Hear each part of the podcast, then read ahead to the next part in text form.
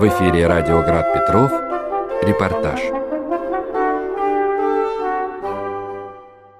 Здравствуйте, уважаемые радиослушатели! У микрофона Мария Петько. В апреле этого года во Дворце Белосельских-Белозерских состоялся фортепианный вечер, в рамках которого пианисты Анна и Максим Маручек представили авторскую программу «Двое и рояль. Сплетение рук», исполненную в формате сольного и дуэтного выступления. Своим неординарным исполнением Анна и Максим пробуждают в слушателе богатую гамму чувств от гармонии, уюта и спокойствия к драматическому напряжению и перипетиям борьбы, противостояния, за которыми снова открывается свет и очищение. В программу вошли произведения Шопена, Шуберта, Чайковского, а первую часть концерта составили сочинения миниатюры Александра Скрябина и Сергея Рахманинова.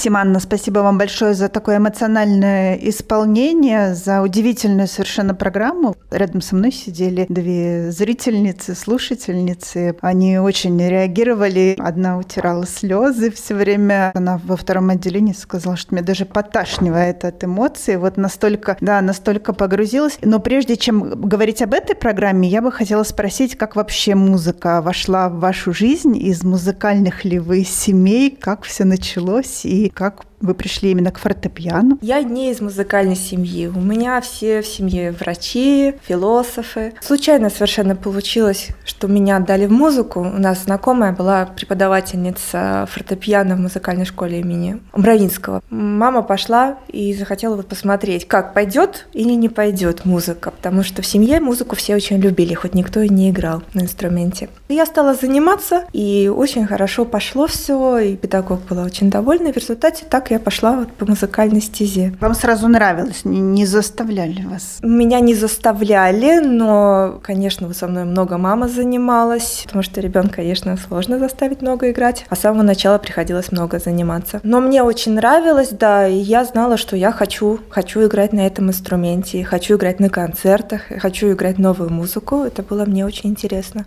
А вам что самой нравилось? Вот именно какая музыка, композитор был любимый? Ну, с самого начала я очень любила Шопена. Мне очень рано стали давать его произведения, в том числе и ноктюрные, немножко вальсы, ну, что-то такое, может быть, не очень еще сложное. И мне это все очень нравилось. Нравилась другая музыка, и Рахманинов, конечно, многие другие. В принципе, сам процесс я очень любила и слушать других, и любила выражать то, что вот у меня, видимо, было внутри где-то. У меня все, ну, несколько похоже, да. Отец военный, тоже никого нет в семье музыкантов, но старшего брата, у нас 7 лет разница, его дали в музыкальную школу для общего развития, как тогда довольно часто было. Он играл на аккордеоне, довольно симпатично, музыкально, и вот ему купили пианино, и все, я попал. Я, как? Ус, я услышал это, этот инструмент, все, с тех пор я к нему сначала тайком бегал, потому что меня от него гоняли, ты маленький еще, не умеешь ничего, не знаешь, сломаешь, испортишь и так далее. Сам втихаря занимался, самоучителем изучал нотную грамоту, кстати, сам ее и выучил. Ну, а потом пошло-поехало там занятия, музыкальная школа и так далее и тому подобное.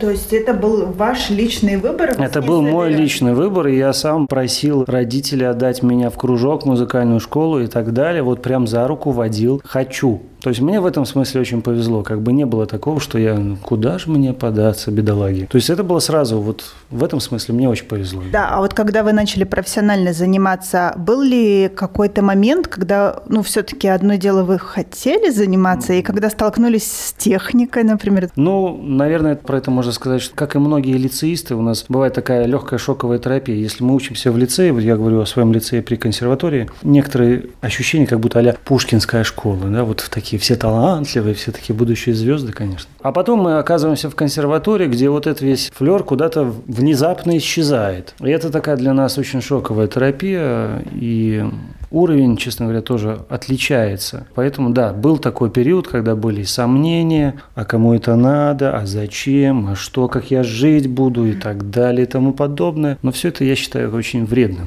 Со временем все это прошло, к счастью. Так что да, вот занимаюсь музыкой с удовольствием. Как сложился ваш дуэт? Как он возник? Мы с Максимом поступили учиться в Швейцарию, в город Цюрих, в консерваторию. Я приехала из Петербурга, отучившись в десятилетке и поступив в нашу консерваторию, но мне дали грант, и я поехала туда учиться. И там я встретила Максима, который приехал тоже туда учиться к тому же педагогу, только из Минска, где он закончил консерваторию. Мы познакомились, стали общаться. Ну, конечно, мы ходили к одному педагогу, занимались, слушали друг друга, много общались. С самого начала почувствовали какую-то и духовную близость, и музыкальную близость. И мы стали пробовать потихоньку что-то совместно делать. Да? Ну, там сами обстоятельства так складывались, да, то нужно было на экзамен подготовить, кому-то что-то подыграть, проаккомпанировать, там вместо оркестра, например, концерт, да, где-то попросили нас выучить дуэт, и мы выучили, и вот вдруг, если часто, когда учатся, думают, ну вот я солист, солист, это часто именно про пианистов, то тут вдруг мы услышали вот это вот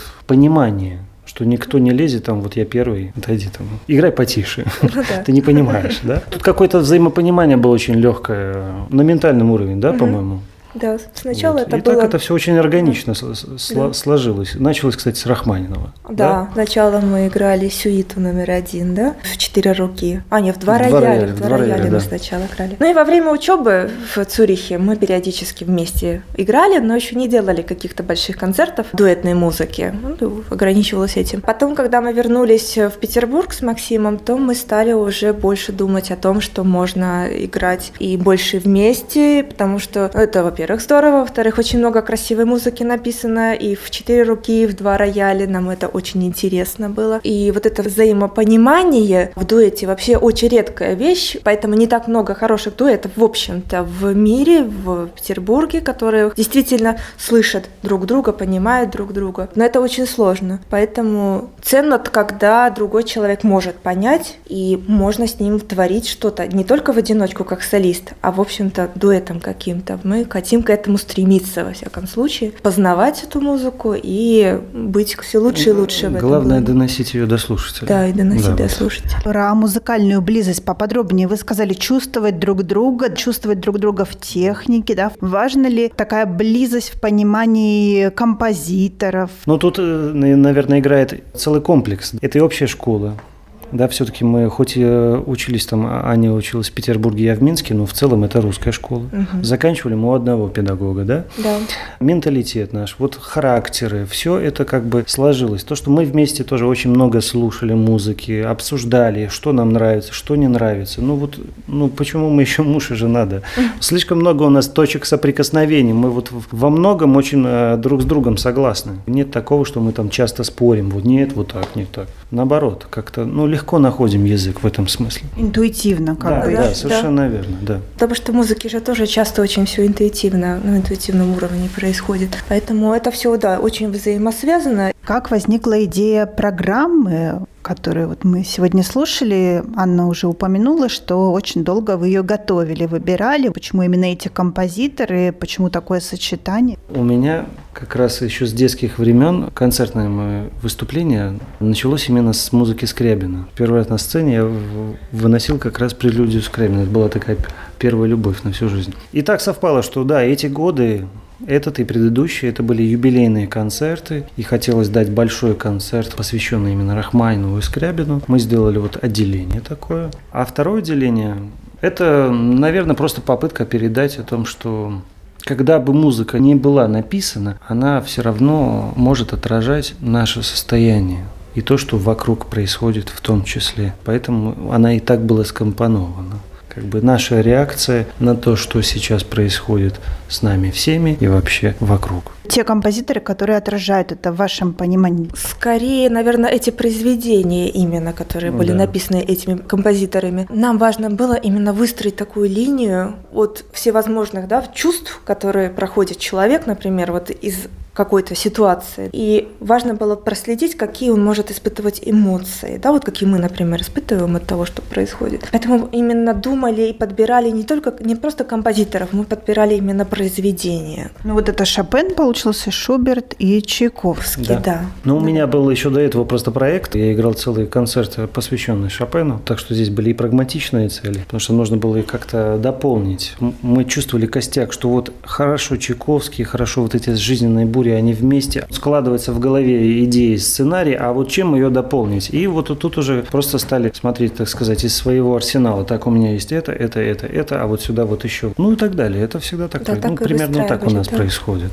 Являетесь ли вы не только исполнителями, но и исследователями этих композиторов? Насколько важно быть таким погруженным в жизнь их, в творчество, исследовать? Ну, я считаю, что это очень помогает. Да, помогает. Это, конечно, не главное, но это очень, на мой взгляд, существенно дополняет всю картину. По себе могу сказать, что мне не просто было, например, играть Бетховена. Не очень я себя уверенно чувствовал, не технически, а именно какие-то тонкости стилевые, содержания. И поэтому я стал очень много читать именно о нем, его письма, слушать различные записи. Ну и в течение полугода я так готовился тоже к другому проекту. И я себя стал иначе чувствовать. Это и Аня отметила, да, и другие, да. что это и на музыке стало отражаться. Она как Отражается на. Кон... На, она на содержании. На содержании, да. Ты лучше начинаешь понимать, что хотел сказать композитор, вот что в его звуках действительно выражено. Я с Максимом согласна, очень важно читать, и письма очень важно читать на самом деле, потому что тут отражение самого композитора композитора, и ты понимаешь, о чем он писал, о чем он думал, о чем он говорил, и что, что могло в музыке его передаться. Не просто какое-то абстрактное явление, а это именно вот человек думал, человек переживал, человек жил в этом, и это он чаще всего отображал в своей музыке. Поэтому это, конечно, очень важно. Но мне также еще при подготовке к концертам, при подготовке произведения очень важно не только в этом плане погрузиться в его жизнь, а также очень много слушать его другой, остальной музыки потому что через вот эту призму ты начинаешь тоже лучше понимать, Конечно. как именно это произведение может звучать по отношению к остальным, всем остальным. То есть это тоже очень важно. А вот заключительное произведение это Чайковский «Увертюра фантазия Ромео и Джульетта» переложение для фортепиано. Я когда слушала, я даже сначала думаю, настолько современно это звучит, удивительно, как будто бы даже и не совсем Чайковский. Что это за переложение? Расскажите, пожалуйста. На самом деле это мы случайно нашли с Максимом. Я, мы очень любим симфоническую музыку и очень хотели бы побольше ее играть в, в четыре руки в том числе. И я искала те произведения, которые мне нравятся, есть ли какие-то переложения, потому что мы до этого играли с Максимом Римского-Курского Шахризада, было очень хорошее переложение, но самого композитора. А здесь совершенно случайно я обнаружила, что вот есть четыре руки, причем просто ноты, я даже не находила никаких записей, просто ноты вот угу. этого произведения. Да, да. Я его очень люблю в симфоническом варианте. И мы попробовали, мы взяли, попробовали, это неизвестный какой-то пианист, я просто не знаю, кто точно, сделал переложение. Может быть, не совсем удобно, и там все, но все равно звучит оно удачно. А когда очень. оно было сделано? Оно было сделано не так давно, оно да. было в 20 веке сделано. И ну, на самом деле его не играют. То ли не нашли, то ли неудобно его играть. Ну, во всяком случае, ну как... Не просто. Не просто, Не то, что да. неудобно, а не просто. Ну, очень интересно что-то новое открывать.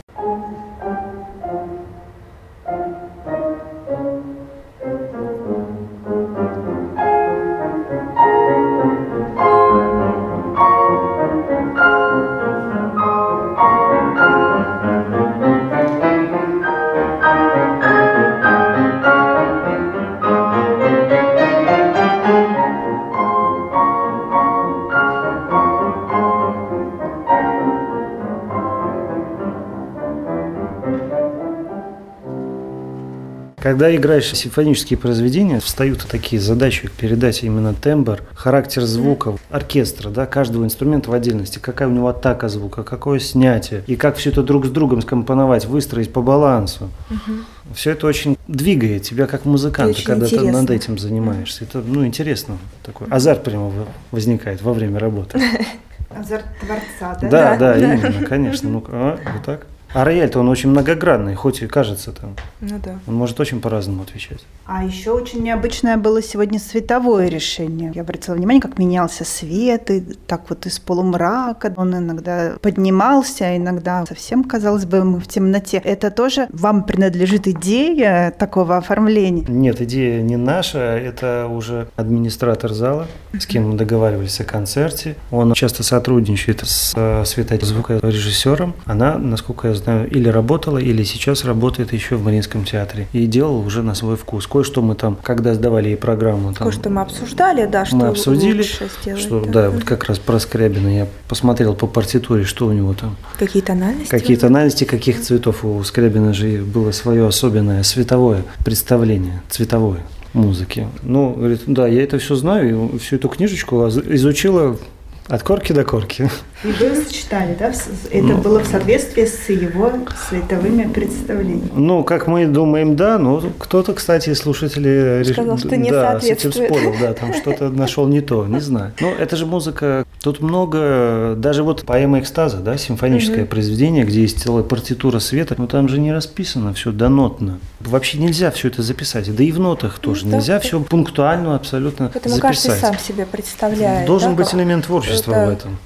Как исполнители, так и в том числе и слушатели, потому что мы все равно как бы воспринимаем все через призму себя, своего жизненного опыта. Вы заговорили про слушателя. А кто ваш слушатель, на ваш взгляд? Насколько он должен быть подготовлен? Это сложный вопрос для меня, по крайней мере, точно. Мы рады играть для любого слушателя и считаем, что вот если музыка, она трогает человека, то неважно, музыкант он, знает ли он что-то в музыке, много ли он посещает концертов, любит ли он музыку. Если он пришел и его это тронуло, это самое важное. Нам хотелось бы, чтобы и музыканты приходили и слушали и все, но мы играем с удовольствием для любого слушателя и хотим вот достучаться до любого человека, до его чувств, до его мыслей, и чтобы он что-то унес с концерта в себе и задумался над чем-то, что-то привнести в его жизнь, что-то новое. Вот это для нас ценно. Максим Анна, скажите, пожалуйста, вот мы говорим про ваш дуэт, и вы уже сказали, что он настолько гармоничный, как вы чувствуете друг друга. А вот вопрос противоположный. Есть ли какая-то сложность именно в дуэтном исполнении? Сталкивались ли вы с этим? Или все сразу вот так вот было Ну, гладко? всё? конечно, есть сложности. Бывает просто неудобно. Руки наталкиваются друг на друга, да, бывает. Особенно в концертном э, запале, когда ты играешь, еще страницы переворачивают, там аккорды, там пассажи. Тут просто, когда ты сидишь один за роялем, ты полностью его властелин, так сказать, и Ну да, ты партнер. владеешь ситуацией. Когда ты вдвоем сидишь, то, ну, то много- возникает, много ну это просто может быть. технического э, такого порядка. Иногда проблемы, которые они, в принципе, тоже решаются. Что-то где-то подправляется или, ну, по-разному. Опять же, мы друг друга слушаем, если что-то у кого-то происходит, там нервы. Важно тоже быть бдительным и в этот момент Да, э, держать. подхватить, поддержать. Скажите, вот эта программа, она на данный момент у вас единственная или э, у вас несколько проектов есть совместных? Есть проекты, но в данный момент, вот сейчас конкретно этот в работе был. А так, конечно, у нас есть и другие. Шопен, например, на два отделения. Музыка, венские классики. Мы бы хотели сделать концерт из произведений Рахманинова и Скрябина тоже, но уже Да. не одно отделение, а два отделения Да, полноценных. крупные, из крупные. крупной формы и из небольших произведений. У нас уже есть какие-то идеи для этого. Планов много. Произведения, которые мы играем, тоже. То есть это нужно будет просто продумать, скомпоновать все. Были какие-то старые проекты, которые мы хотим еще Максим, Да, да. возобновить. Сказки для взрослых и не только, ты об этом? Да. Ну да, вот там как раз Рахманинов, Римский Корсаков. Ну, программа интересная как раз для... И для детей, и для, широкого взрослых, для широкой публики. да, да. круга слушателей. Вы же не только в Петербурге выступаете. На данный момент сейчас мы в Петербурге, а так мы, конечно, мы и в Швейцарии выступали, и в Беларуси, где мы еще. Да, да. Но когда можно было ездить? Как за вами следить? Следите за группой ВКонтакте, каналом в Ютубе, там будет отображаться вся информация. Как называется? Анна и Максим Марочек. Фортепиано дуэт? Да. да. Вы сказали, что фортепианные дуэты это не так часто учителями, кого вы считаете образцом. Ну, наверное, сейчас, в данный момент, помимо редких выступлений из э, больших метров, у которых иногда бывает, это Марта Аргерих, там любит часто играть в дуэтах. Сначала с Баренбоймом. С Баренбоймом, там с Кисином и так далее. Да. Конечно, их тоже всегда больших мастеров интересно послушать. Есть молодой дуэт братья Джасена, да, Да. Нидерланды, по-моему. Вот у них Очень очень, интересно. интересно. хорошее качество. Нас вдохновляет, скажем так, да? Да, мы Иногда. с удовольствием Такой их слушаем, да. азарт. Стараемся в курсе быть. Перенимать что-то или такого не бывает? Но мы слушаем. В любом и, ну, случае, в любом случае, да, это может быть что-то, что-то, что-то да. может быть случайно даже. Мы, Просто может, бывает не, ос- что-то не близкое, осознаем мы не этого. это, там, ну не то что повторяем. а Желания, просто, да, копировать пере- нету такого. Но вот оно бывает же.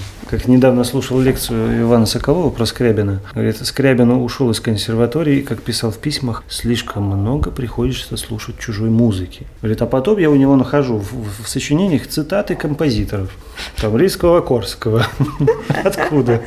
Ну да, конечно, композиторы же тоже э, часто брали друг у друга что-то, и это совершенно нормально. Может, просто неосознанно. Да. Ну да, такое вот переплетение. Иногда пошутить. Как и ваша программа тоже названа «Сплетение рук». Да. Сплетение и культур, да, и Да. композиторов. Так и есть. Музыка, переливающаяся одна в другую. Репортаж о фортепианном дуэте Анны и Максима Маручек для вас подготовила Мария Петько. Всего доброго.